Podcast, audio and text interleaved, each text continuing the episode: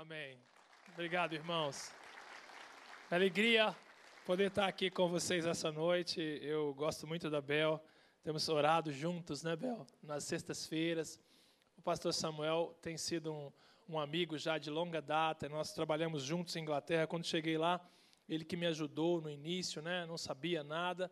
Ele e a Sueli nos, nos abençoaram muito ali. E agora estão cuidando de nós aqui. Né? Estamos muito gratos a Deus por essa igreja.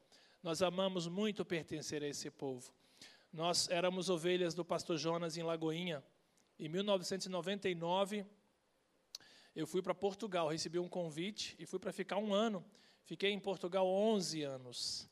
Voltei, um ano e meio depois, casei com a Darcy, ela deve chegar daqui a pouco, a gente estava numa consulta médica. E vivemos em Portugal 11 anos. Lá Deus me chamou para o ministério. Eu era sargento do Exército aqui em Belo Horizonte. Eu tenho uma formação em criminalística pela Cadepol de Belo Horizonte e eu nunca pensava em ser pastor de igreja. Eu não queria ser pastor de igreja. Mas Deus tinha um plano para mim já desde o ventre da minha mãe e lá em Portugal ele me chamou para isso. Então assumi esse, essa posição, fui para o Seminário Teológico Batista Português, passei oito anos estudando teologia, estava cansado, mas foi muito importante. E aí, depois de 11 anos em Portugal, nós entendemos que o tempo em Portugal acabou. Eu liguei para o pastor Jonas, a gente sempre tinha, mantivemos o relacionamento, e o pastor Jonas então nos convidou para ir para a Inglaterra. E eu falei: como assim, Inglaterra? Ele é, tem uma igreja em Oxford. Eu falei: é mesmo? Então tá bom. E aí começamos a orar. E eu falei: Pastor Jonas, mas eu não sei inglês. Ele disse: Você vai aprender. Today I can speak English with you. God gave me this opportunity to learn English and to talk to them and to you tonight. Aulinha, né? Deus abriu o caminho e lá em 2015 eu fiz um mestrado de 2015 a 2018 em inglês pela Faculdade São John em York. Deus abriu esse caminho. Em 2018 eu me tornei um policial inglês. Deus me empurrou para a polícia de Oxford também. E agora eles me convidaram para ser o capelão da, da Police Station onde eu estou. Então, voltando para lá, eu vou ser o capelão. E aí temos. Hoje almoçamos com o, o capelão Moro, o coronel Joanã. Pegamos todas as dicas possíveis. E quando voltar para lá, vamos começar o trabalho de capelania na Police Station de Oxford, Inglaterra. Aquelas listas que você viu lá atrás é o arco-íris. E foi Deus que disse que era uma aliança conosco. Tem nada a ver com aquela outra coisa que as pessoas pensam. A igreja inglesa segue o calendário cristão. Então, aquele, aquele arco-íris é para lembrar as festas cristãs. Então, não tem nada a ver com aquela outra parte. Muita gente chega lá e se assusta, eu tenho sempre que explicar. Aqueles homens que você viu ali, o Mark Thomas e o, e o, e o Wally Woodson. O Mark Thomas é o nosso Intelligent Insider. Ele é britânico e ele vive lá, e Deus mandou o Mark Thomas para a nossa igreja, e lá o Mark nos ensina inglês, nos ensina cultura e serve a igreja. E ele já fala português. Ele começou a aprender e ele já fala português. Coisa de Deus. E o pastor Wally Woodson é o pastor da igreja inglesa. Porque você sabe que nós somos batistas do sétimo dia, né? O nosso culto lá é sábado à noite. Então, o domingo a gente leva alguém para almoçar, a gente vai almoçar na casa de alguém, é um aniversário, é uma festinha. E estamos lá, temos mil e um planos para desenvolver lá. E contamos com as suas orações. Deus tem sido bondoso conosco lá. Também venho aqui hoje para partilhar com você uma palavra. Então, foi-me dado essa missão. E eu sei que nós estamos falando das parábolas, né? Mas eu vou desobedecer essa noite. Deus colocou no meu coração uma palavra para falar com você. E eu gostaria que você prestasse bastante atenção, porque com certeza tem alguém aqui, ou mais de um, que precisa ouvir essa mensagem. Você crê nisso? Abra sua Bíblia comigo em Mateus, no capítulo 26. Mateus, capítulo 26. Nós estamos vivendo um momento muito particular da história da humanidade. Nós estamos em crise. O mundo está em crise. Você e eu temos que enfrentar várias crises ao longo da nossa jornada. E a minha mensagem de hoje para você é como enfrentar as crises que nos sobrevêm. Se você quiser anotar, quem vai colocar depois na internet eu não sei. O título da mensagem é essa: Como enfrentar as crises que nos sobrevêm. Quantos aqui já enfrentaram crise na vida? Levanta a mão aí para eu ver. Uau! Temos gente aqui que enfrentou crise. Não levanta a mão agora. Quem é que nesse momento está enfrentando uma crise? Não precisa levantar. Levanta o dedinho assim, ó. Não, não, não denuncia, não. Levanta o dedinho do PSI. Eu falo lá em óculos. Só um dedinho. As crises são importantes também para nós. Mas nós temos que aprender a viver e a sobreviver em meio à crise. E quem é a melhor pessoa para nos ensinar isso? Mateus, capítulo 26, a partir do versículo 36. Estão tudo com seis, não tem erro. Mateus 26, do 36 até o 46. Vamos ler esse texto. Então, Jesus foi com os seus discípulos para um lugar chamado Getsemane e lhes disse: Sentem aqui, enquanto eu vou ali orar. Levando consigo Pedro e os dois filhos de Zebedeu, começou a entristecer-se e a angustiar-se. E disse-lhes então: A minha alma está profundamente triste, numa tristeza mortal. Fiquem aqui e vigiem comigo. Versículo 39. Indo um pouco mais adiante, prostrou-se com o rosto em terra e orou: Meu Pai, se for possível, afasta de mim este cálice. Contudo, não seja como eu quero, mas sim como tu queres. Depois voltou aos seus discípulos e os encontrou dormindo. Vocês não puderam vigiar comigo nem por uma hora? perguntou ele a Pedro. Vigiem e orem, para que não caiam em tentação. O espírito está pronto, mas a carne é fraca. E retirou-se outra vez para orar. Meu Pai, se não for possível afastar de mim este cálice sem que eu o beba, faça-se a tua vontade. Quando voltou de novo, os encontrou dormindo, porque os seus olhos estavam pesados.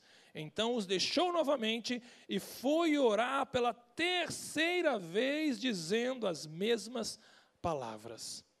Depois voltou aos discípulos e lhes disse: Vocês ainda dormem e descansam? Chegou a hora. Eis que o filho do homem está sendo entregue nas mãos de pecadores. Levantem-se e vamos. Aí vem aquele que me trai. Feche seus olhos. Peça ao Espírito Santo para te ajudar a entender o que ele tem para ministrar o seu coração hoje.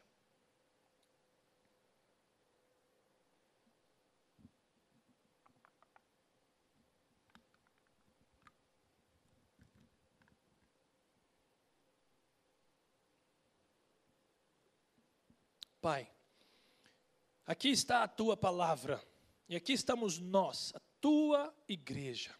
Oramos para que esta palavra possa ser conduzida pelo teu Espírito ao nosso coração, e quando ela chegar lá, que ela encontre uma terra fértil para dar frutos e nos fazer entender a tua vontade e agir em conformidade com ela. Eu sei que é isso que o Senhor quer. Eu sei que o Senhor ouve, também sei que o Senhor responde. Por isso eu oro em nome de Jesus. Amém. O texto que nós acabamos de ler, Jesus estava num momento muito difícil da vida dele. Jesus estava em crise. Alguns psicólogos estudiosos dizem que Jesus passou por uma depressão profunda naquele momento. Lucas nos diz que ele estava com tanta dor que ele soava gotas de sangue e os médicos dizem que é possível, embaixo de uma tensão tão grande soarmos gotas de sangue.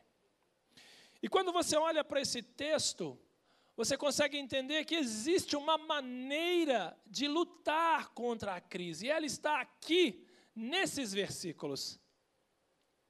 E a minha pergunta para você é: como enfrentar as crises e sobreviver a elas?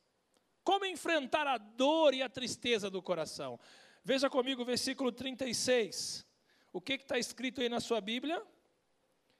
Então, Jesus foi com os seus discípulos. Quando você e eu enfrentamos um momento difícil, uma dor, uma tristeza, um problema, uma confusão, um conflito, o versículo 33 de Mateus 26 está dizendo para mim e para você: não fique sozinho. Porque Jesus não ficou. Ele foi a um lugar com quem? Com os seus amigos. Confere aí com a sua Bíblia, deixa ela aberta, tá? Versículo 36. Foi Jesus com eles. Querido irmão, querida irmã que me ouve aqui nessa noite, quando você estiver vivendo um momento difícil na sua vida, não se isole, não fique sozinho, não fuja das pessoas que vão poder te ajudar a tratar aquela dificuldade.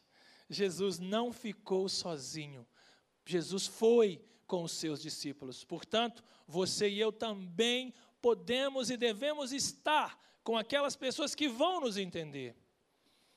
Quando você estiver vivendo uma crise, procure um irmão, procure uma irmã, procure alguém que vai poder te ajudar a entender toda aquela dinâmica. Já viu quando você está vivendo no meio da crise e aí chega alguém e te fala uma coisa que você nunca tinha pensado?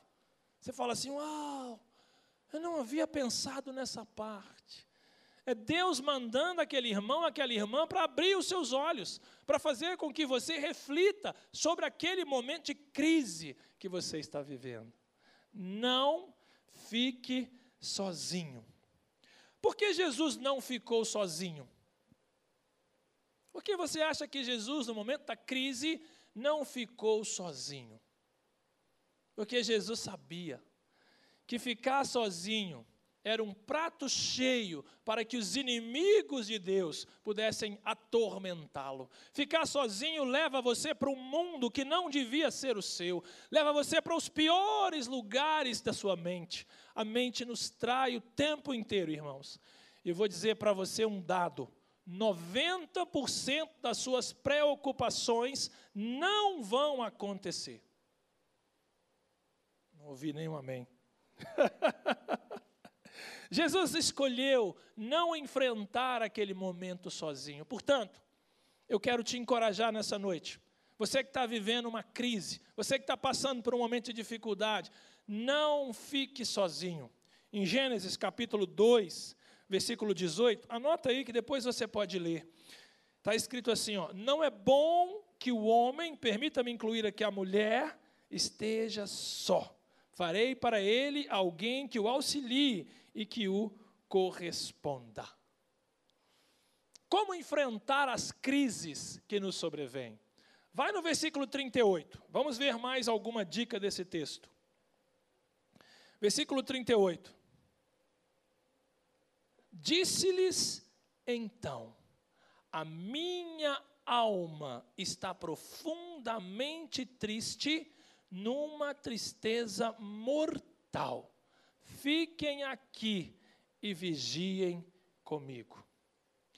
Quando você estiver vivendo um momento de crise, quando você estiver passando por lutas e por dificuldades, verbalize a sua dor. Foi isso que Jesus fez. Jesus não precisava falar para ninguém o que estava acontecendo dentro dele. Jesus não precisava contar para ninguém os segredos do coração dele. Jesus podia ficar quietinho, escondidinho, bonitinho ali, mostrando uma cara de santo. Mas Jesus escolhe dizer para os seus discípulos: A minha alma está profundamente triste até a morte. Ficai aqui e vigiai comigo. Quando você estiver vivendo um momento de crise, não fique sozinho e não fique calado. Fale com alguém, chame alguém para conversar, ligue para aquela pessoa que você confia, que vai saber te ajudar, que vai ter condições de te ajudar. Talvez aqui você possa falar assim, pastor, mas se eu falar aquilo que está no meu coração para as pessoas, elas não vão me amar, elas vão me acusar, elas vão pensar tudo de mim. Eu disse no culto de domingo, eu vou dizer para você de novo. Não se preocupe quando as pessoas estiverem falando mal a seu respeito. Você é muito pior do que estão falando. Mas melhora. Não fique igual, não, por favor. Quando as pessoas começam a falar mal de mim, quando eu ouço alguma coisa maldosa a meu respeito, eu digo assim: não sabe de nada, inocente. Eu sou muito pior do que isso. Isso é só um pouquinho que você sabe. Mas não fique igual, não fique do mesmo jeito. Mas não deixe que as pessoas ditem para você o que você tem que fazer. Não se importe com o que as pessoas pensam a seu respeito. Se importe sim com o que Deus pensa a seu respeito. Aquilo que Deus imagina sobre você, aquilo que Deus sabe sobre você, aquilo que Deus já viu sobre você. É isso que importa. Então também não fale para qualquer um da sua vida. Não saia por aí contando a sua história. Ai meu Deus, meu casamento agora não está bom. Ai meu filho está usando droga. Não saia por aí espalhando a miséria. Não saia por aí colocando a sua vida na mão de qualquer um, porque qualquer um não deve, não tem, não precisa ouvir aquilo que está no seu coração. Jesus, no texto que nós estamos lendo, ele verbalizou a sua dor mas para os seus amigos, para os seus discípulos. Não deixe que as pessoas fiquem sabendo aquilo que elas não precisam saber. Tem gente que tem uma mania de falar demais, né? Aí chega na imigração lá na Inglaterra e o, o, o policial lá da imigração pergunta: para onde você vai? A pessoa fala para onde vai, para onde não vai, que é, o que, que não é, que não tem passaporte, se tem o visto, se não tem o visto. Ele só perguntou para onde você vai. Então a regra é: responda a pergunta: para onde você vai? Eu vou para tal lugar. Acabou. O que, que você vai me fazer aqui? Eu vim conhecer o país. Pronto. Porque o policial é treinado para ler sua cara, para ler seu movimento facial. Na fila da imigração, eles já estão lendo você, olhando para você. Opa, peraí, ali tem um que está assim, está nervoso, mexe muito a mão, fica muito nervoso. E acaba que as pessoas não entram muitas vezes, poderiam entrar e não entram, porque demonstram aquilo que não precisavam demonstrar. Como enfrentar as crises que nos sobrevêm? Vamos para mais um passo. Versículo 39 agora, esse é muito importante. Indo um pouco mais adiante, Jesus prostrou-se com o rosto em terra e orou: Meu Pai, se for possível, afasta de mim este cálice. Contudo, não seja como eu quero, mas sim como tu queres. Ah, irmãos, esse texto aqui enrola a minha vida e a sua. Jesus, enquanto vivia seu momento de crise, a sua dor, a sua luta, não ficou sozinho, não ficou calado. Mas Jesus se submete completamente à vontade do Pai. Não deixe que o seu coração te engane. Em Provérbios capítulo 4, versículo 23, você já conhece. Sobre tudo o que se deve guardar, guarde o seu coração. Por quê? Porque do coração procedem as fontes de vida. Quando Jesus vivia o seu momento de crise, de dor, de angústia, de dificuldade, de depressão, de tristeza, Jesus não ficou sozinho, Jesus não ficou calado e Jesus não fez aquilo que ele queria. Ele submeteu a vontade dele à vontade do Pai. Não fique desesperado, correndo de um lado para o outro, sem saber o que você vai fazer, sem saber para onde ir, como é que você vai resolver o problema, porque o seu problema, a sua dificuldade já está nas mãos de Deus. Deus sabe aquilo que você precisa, e eu vou te contar um segredo: Deus não vai te dar aquilo que você quer. Não se engane, Deus não vai fazer as suas vontades, porque as suas vontades muitas vezes estão contra a vontade de Deus, estão fora da direção da vontade de Deus. Mas Deus sempre vai fazer com você, para você, aquilo que você precisa.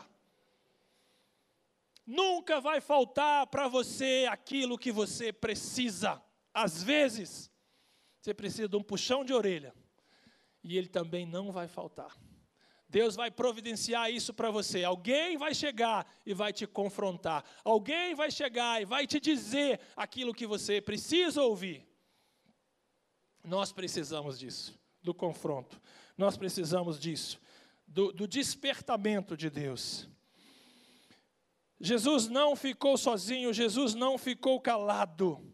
E Jesus diz no versículo 39: Não seja como eu quero, e sim como tu queres. No momento da crise, lembra disso. Submeta a sua vontade à vontade do Pai. Deixa Jesus te mostrar o caminho. Deixa Jesus te guiar no meio dessa tempestade, no meio das dores. Já passei por muitas, podia te contar várias aqui. Mas deixa Jesus olhar para você e mostrar para você que muitas vezes é o seu orgulho que está impedindo de chegar no nível a mais. Muitas vezes é a minha arrogância que me impediu de ir um pouquinho mais longe com Jesus. No momento da crise, não fique sozinho verbalize a sua dor e submeta a sua vontade à vontade do Pai. Que tipo de crise é a sua? O que, que você gostaria que nessa noite, nesse culto que estamos aqui fazendo, Deus fizesse na sua vida? Que dor é essa que você quer que Deus tire de você? Que problema é esse que você enfrenta? Que dificuldade é essa que você olha e fala assim: meu Deus, mas quando é que eu vou me ver livre disso? Meu Deus, eu não consigo entender por que, que o Senhor está fazendo isso comigo. Já fez isso alguma vez? Deixa eu te contar uma, para que ajude você. Eu namorei a moça 10 anos, eu fiquei observando ela 10 anos. Só casei depois que eu sabia tudo dela. Eu não queria errar. Eu tinha uma dificuldade de assumir um compromisso de casamento. E em Portugal, Deus ministrou meu coração. Eu voltei, enfiei a minha cabeça no buraco e pedi a moça em casamento. Depois de 10 anos enrolar a moça, né, era um problema. Mas eu casei com ela. E depois de casado, um ano e meio depois, nós começamos a tentar ter filhos. E nós descobrimos que ela não podia ter filhos. E agora? Os sonhos de ter uma família, Queríamos três filhos, sonhávamos com aquilo. Os médicos diziam: Sinto muito, mas a sua esposa nunca poderá ter filhos. Eu olhei para ela, ela olhou para mim, e os dois começamos a chorar e pensar: o que é que nós fizemos para Deus que não nos permite ter filhos? Crente, servindo a Jesus, amando o Senhor, vivendo com Ele, a primeira pergunta que a gente faz é: o que, que eu fiz de errado? Normal fazer essa pergunta, mas não fique só nela. Sabe, continue orando. E nós começamos a orar e a falar: Senhor, nós queremos ter filhos, nós não sabemos por que não podemos ter, mas por favor, tenha misericórdia de nós primeiro ano. Segundo ano, Senhor, tenha misericórdia de nós, nós queremos ter filhos, terceiro ano, quarto ano, quinto ano, sexto ano, sétimo ano, no oitavo ano. De choro, de sofrimento, de dor, de crise. Alguém dizia assim: não pode perguntar a Deus por quê, tem que perguntar a Deus para quê. Santa ignorância, irmãos. Pergunte Deus para quê, pergunte Deus por quê, pergunte Deus como, pergunte Deus onde, brigue com Deus, chore com Deus, entre em crise, mas não perca a sua fé, porque o Senhor é poderoso para fazer infinitamente mais do que tudo quanto pedimos ou pensamos, conforme o seu poder que opera em nós. Em 2010, pesando quase quilos e 90 gramas, com 49 centímetros, nasceu a Eduarda Fonseca para a glória de Deus. Deus é poderoso para fazer o milagre. É Deus que pode curar, restaurar seu útero, transformar seu coração. Você precisa crer e continuar crendo, e continuar buscando, e continuar falando com Ele. No meio da crise, não fique sozinho. No meio da crise, verbalize a sua dor. No meio da crise, submeta a sua vontade à vontade de Deus. Lembre-se das palavras de Jesus em Mateus 26. Não seja como eu quero, e sim como tu queres. Último passo para a gente ir embora. Como enfrentar as crises que nos sobrevêm? Leia comigo o versículo 44. O penúltimo, na verdade. Versículo 44 está escrito assim: Então os deixou novamente e orou pela terceira vez. Meu irmão, no momento da dificuldade é tempo de orar, no momento da alegria é tempo de agradecer, no momento da dificuldade é tempo de orar, é tempo de buscar a Deus, é tempo de gritar, é tempo de chorar, é tempo de vir aqui no culto na terça, na quarta, na quinta, na sexta, é tempo de entrar para o seu quarto e falar: Senhor, está doendo, eu não consigo, me ajuda. Deus não se importa com o nosso grito. Mas se você gosta de ficar em silêncio, pode ficar em silêncio também. Mas o seu coração precisa estar conectado com o coração dele. O seu coração tem que estar aberto para que o Espírito de Deus possa fluir através daquele momento de reflexão, que o Espírito Santo possa te levar ao lugar que Deus tem para você, não ao lugar que você quer ir. Quantas vezes o lugar que eu queria ir era completamente errado?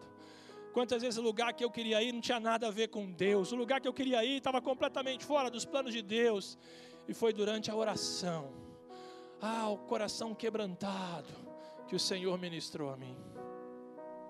Eu terminava de orar, 45 minutos de oração, eu gosto de caminhar e orar lá num parque lindo em Oxford. E o Senhor começou a ministrar ao meu coração que Ele tinha planos para nós, que Ele queria usar nossas vidas ali, que Ele queria ministrar a nós, que Ele queria nos ajudar a, a abrir o caminho daquela cidade, levar o amor de Jesus àquele lugar. Mas quando você olha para o contexto, você fala assim: meu Deus, mas como? Como que a gente vai fazer isso? o Senhor tem planos para cada um de nós. Nós estamos lá, você está aqui, com certeza há planos de Deus para você aqui também. E no final daquela oração, no momento de muito quebrantamento, o Senhor virou para mim como o Peter Caseiro gosta de dizer, eu senti uma impressão no meu coração, o Espírito dizendo: Você sabe por que, que eu não falo mais com os meus filhos? E eu falei: Uau, por que o Senhor não fala mais com os seus filhos? No meu coração, tudo acontecendo lá dentro, eu andando e caminhando, impactado pelo, pelo Senhor naquele dia. O Senhor dizia: Você sabe por que eu não falo mais para os pastores, aqueles homens que eu chamo, como você que eu chamei para ministrar a palavra? Você sabe por que eu não falo para os meus filhos, aqueles fiéis que me seguem, que falam comigo todos os dias? Sabe por que eu não falo mais com eles? Porque eles vêm aqui falam, falam, falam, falam, falam e não separam tempo para me ouvir eu queria enfiar minha cabeça dentro de um buraco, porque era exatamente aquilo que eu fazia. Eu ia para a oração e falava: Senhor, Fulano, Senhor, Beltrano, Senhor, tem que resolver aquele problema, Senhor, como é que nós vamos fazer com aquilo? Terminava a oração e eu, Amém. Naquele dia o Senhor falou para mim assim: Filho, fala comigo tudo que está no seu coração, partilha comigo tudo, porque eu já sei.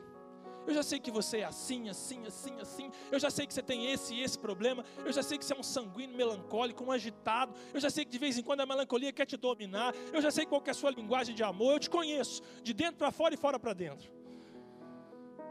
Mas separa tempo para me ouvir. Porque nesse momento que você para para me ouvir, eu vou ministrar o seu coração e aquela dor, aquele sofrimento, aquela angústia eu vou tirar. Mas você precisa separar tempo para me ouvir.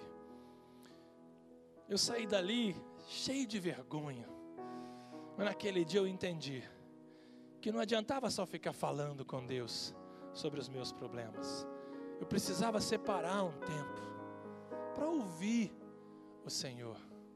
Porque através da oração, quando eu partilho, Deus pode partilhar comigo. A oração não é uma coisa que eu faço, mas a oração é um lugar que eu vou. A oração é um lugar onde eu me encontro com o Senhor, o Senhor se encontra comigo. A oração não é um monólogo, a oração é um diálogo, onde você fala e Deus fala, onde você escuta e Deus escuta. No momento da crise, no momento da dor, da dificuldade, não pare de orar, persevere em oração. Continue falando com o Senhor, mas não se esqueça dessa experiência. Separe tempo para ouvir o Senhor. O Senhor quer, sempre quer, ministrar o seu coração. No outro dia, passou aquele dia da, dessa conversa com Deus, eu fui orar e eu falei: hoje vai ser diferente. Hoje eu vou ouvir. E eu orei 30, 40 minutos. E aí eu falei: agora, Senhor, depois daquela de ontem, né? Eu quero te ouvir, fala comigo. E comecei a andar em silêncio, ouvindo música, uma música igual essa, suave, gostosa. E de repente, no meu coração aparece a seguinte impressão: liga para a irmã fulana de tal. Eu duvidei, né? Eu falei: liga para a irmã fulana de tal? Um Deus tão poderoso podia me falar tantos segredos. Deus é assim. Ele se importa com as pessoas. Ele se importa com você. Se importa comigo. Eu liguei. Ela não atendeu. Eu falei: "Ah, foi do meu coração. Olha aí, eu estou forçando a barra aqui com Deus. Ainda bem que eu não contei para ninguém, foi só eu e ele. Assim que eu desliguei o telefone, a impressão disse: ela vai te ligar. Eu falei: Amém. Logo a seguir o telefone toca. E eu falo: Olá, querida, tudo bem? Eu te liguei aí agora, como é que estão as coisas por aí? Ela disse, quase chorando já: Ah, pastor, que bom que o senhor ligou. A gente precisa tanto de alguém. O senhor pode vir aqui? Eu falei: Claro que eu posso. Vou tomar um banho e dou um pulinho aí rapidinho. E saí pensando: Uau. Eu esperava que Deus ia me revelar o segredo dos deuses. A única coisa que Deus queria era que eu parasse para ouvi-lo, para que ele abençoasse aquela irmã. Fui lá, sentei com ela, orei com ela, ministrei a vida dela e ela seguiu o caminho dela. Não deixe de orar no momento da crise. Muitas vezes a crise vem para trabalhar conosco. Muitas vezes a dificuldade vem para nos ensinar algumas lições de Deus. Não fuja da crise. Encare a crise e você pode usar essas ferramentas que nós estamos usando hoje, esses passos que nós estamos falando hoje. E o último deles, para a gente ir embora. Versículo 44. Não, desculpa. 45 agora. Esse é o último. 46. Esse é o último passo. Levantem-se e vamos. Aí vem aquele que me trai. No momento da crise, da dificuldade, Jesus está dizendo para você essa noite: não fique parado. Não fique olhando para as coisas e vendo que todo mundo está ganhando, todo mundo está vencendo. Não fique reclamando, lamentando, ó dia, ó vida, ó azar. Jesus está dizendo no versículo 46: levante-se, vamos, o traidor está vindo, há muita coisa a fazer, há pessoas a serem alcançadas, há famílias a serem abençoadas, há orações a serem feitas, há campanhas a serem movimentadas, há palavras a ser pregadas, há visitas a ser feitas, há viagens a ser feitas. No momento da crise, meu irmão ou minha irmã que está me ouvindo aqui essa noite, não fique sentado reclamando, lamentando, pensando que é só com você. Todo mundo tem problema, todo mundo passa por dificuldade. A questão não é o problema que eu tenho, a questão é o que eu vou fazer com o problema que eu tenho.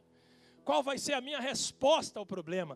Qual vai ser a atitude do meu coração em relação ao problema? Chorar, reclamar, lamentar é o que todo mundo faz. Não vá por esse caminho. Olhe para o Senhor. Não fique sozinho verbaliza a sua dor. Submeta a sua vontade à vontade do Pai. Persevere em oração e saia do seu lugar. Comece a movimentar. Procure uma maneira de vencer aquela dificuldade.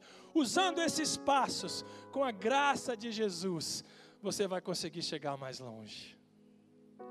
Talvez você está me ouvindo aqui essa noite e fala assim: Poxa, pastor, eu até gostei da sua palavra, mas a vida não está fácil para mim. Eu estou vivendo uma crise que não tem jeito mesmo. Eu não vou conseguir vencer. Eu vou sair daqui com essa mensagem, ainda vou ficar pior. Eu não vou fazer nada disso. Se você está sentindo assim, e se você quiser demonstrar sua fé em Jesus essa noite, eu queria te desafiar. Porque a palavra pregada não é uma palavra para se ouvir e gostar. Nós estamos mal acostumados, nós ouvimos, ah, gostei tanto, ah, eu não gostei. Não é para isso que a palavra é pregada. A palavra é pregada para nos desafiar.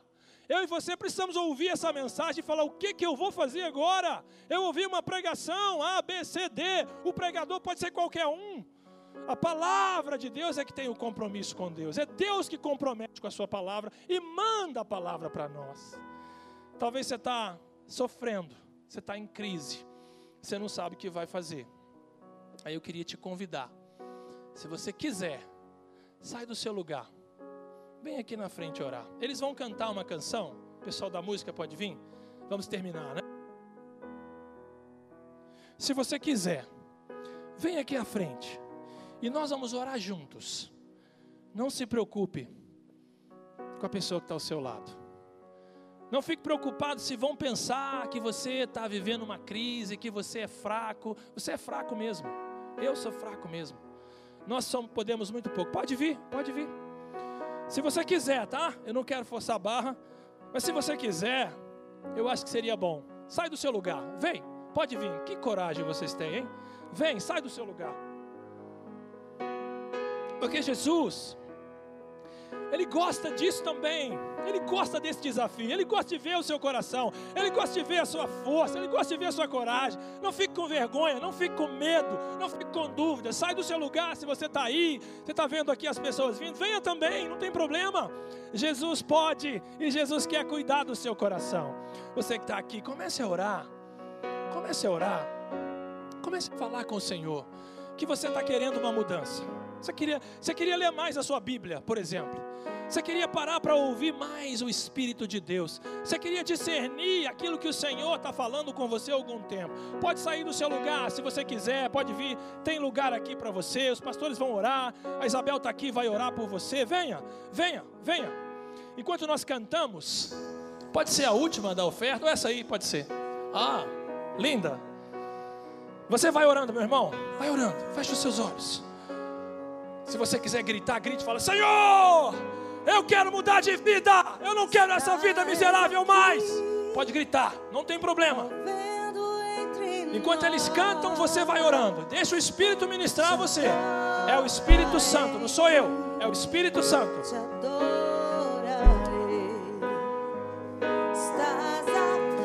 Se você quiser, dobra seu joelho aqui, ó. Pode dobrar. Se você conseguir, dobra.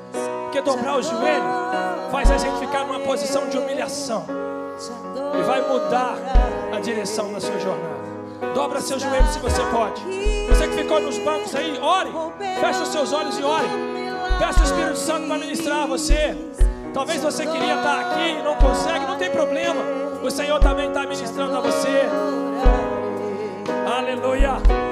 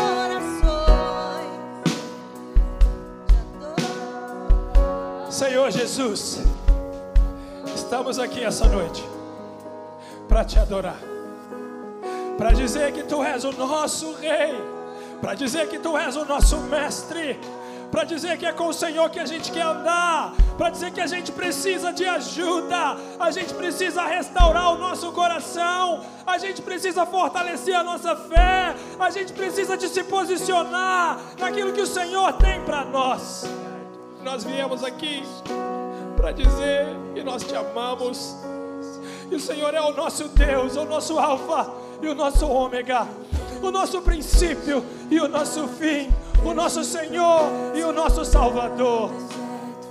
Eu oro por cada um dos meus irmãos que com coragem saíram do seu lugar e vieram aqui à frente, se curvaram diante do Senhor, porque querem uma mudança de vida, porque querem melhorar na sua jornada com o Senhor.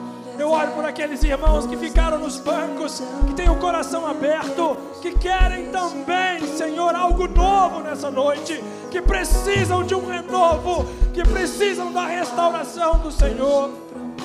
Eu oro por cada um de nós, Pai, que está aqui nessa noite e que tem vontade de mudar, que quer aprender a ouvir o Teu Espírito com mais cuidado, que quer aprender a falar, mas também te ouvir que quer aprender a ficar com os amigos, e quer aprender a compartilhar a dor, e quer aprender a submeter a vontade deles à tua vontade, e quer aprender a perseverar em oração, e que não quer ficar sentado olhando as coisas acontecerem, mas quer se levantar no poder do Espírito Santo e ir adiante.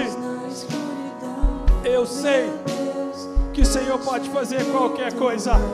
Eu os coloco nas tuas mãos. Eu sei que o Senhor conhece cada um de nós. E eu sei que o Senhor quer fazer algo. Por isso eu os coloco nas tuas mãos. E eu oro, porque eu sei que o Senhor ouve. E eu sei que o Senhor responde. Por isso eu oro em nome de Jesus. Aleluia. Fique de pé no seu lugar. Olha aqui para mim. Olha aqui para mim. Fique de pé. Às vezes, a gente sai do lugar e a gente vem. A gente volta para casa. Nada acontece. A gente fica assim, meu Deus, mas eu fui lá, o pastor orou, eu, eu- o pastor pregou, eu ouvi a palavra e nada aconteceu. Eu quero que você anote. Salmo 51, versículo 17. Davi tinha caído com Betseba. Foi confrontado pelo profeta Natan. No versículo 17 do Salmo 51, ele escreveu: Um coração contrito e um coração quebrantado, Deus não despreza. Você que ficou aí, um coração contrito, um coração quebrantado, Deus não despreza. Volte para sua casa hoje com um coração contrito e quebrantado e continue buscando de Deus aquilo que Deus tem para você, não aquilo que você quer. Submeta a sua vontade à vontade de Deus e com certeza alguma coisa vai acontecer.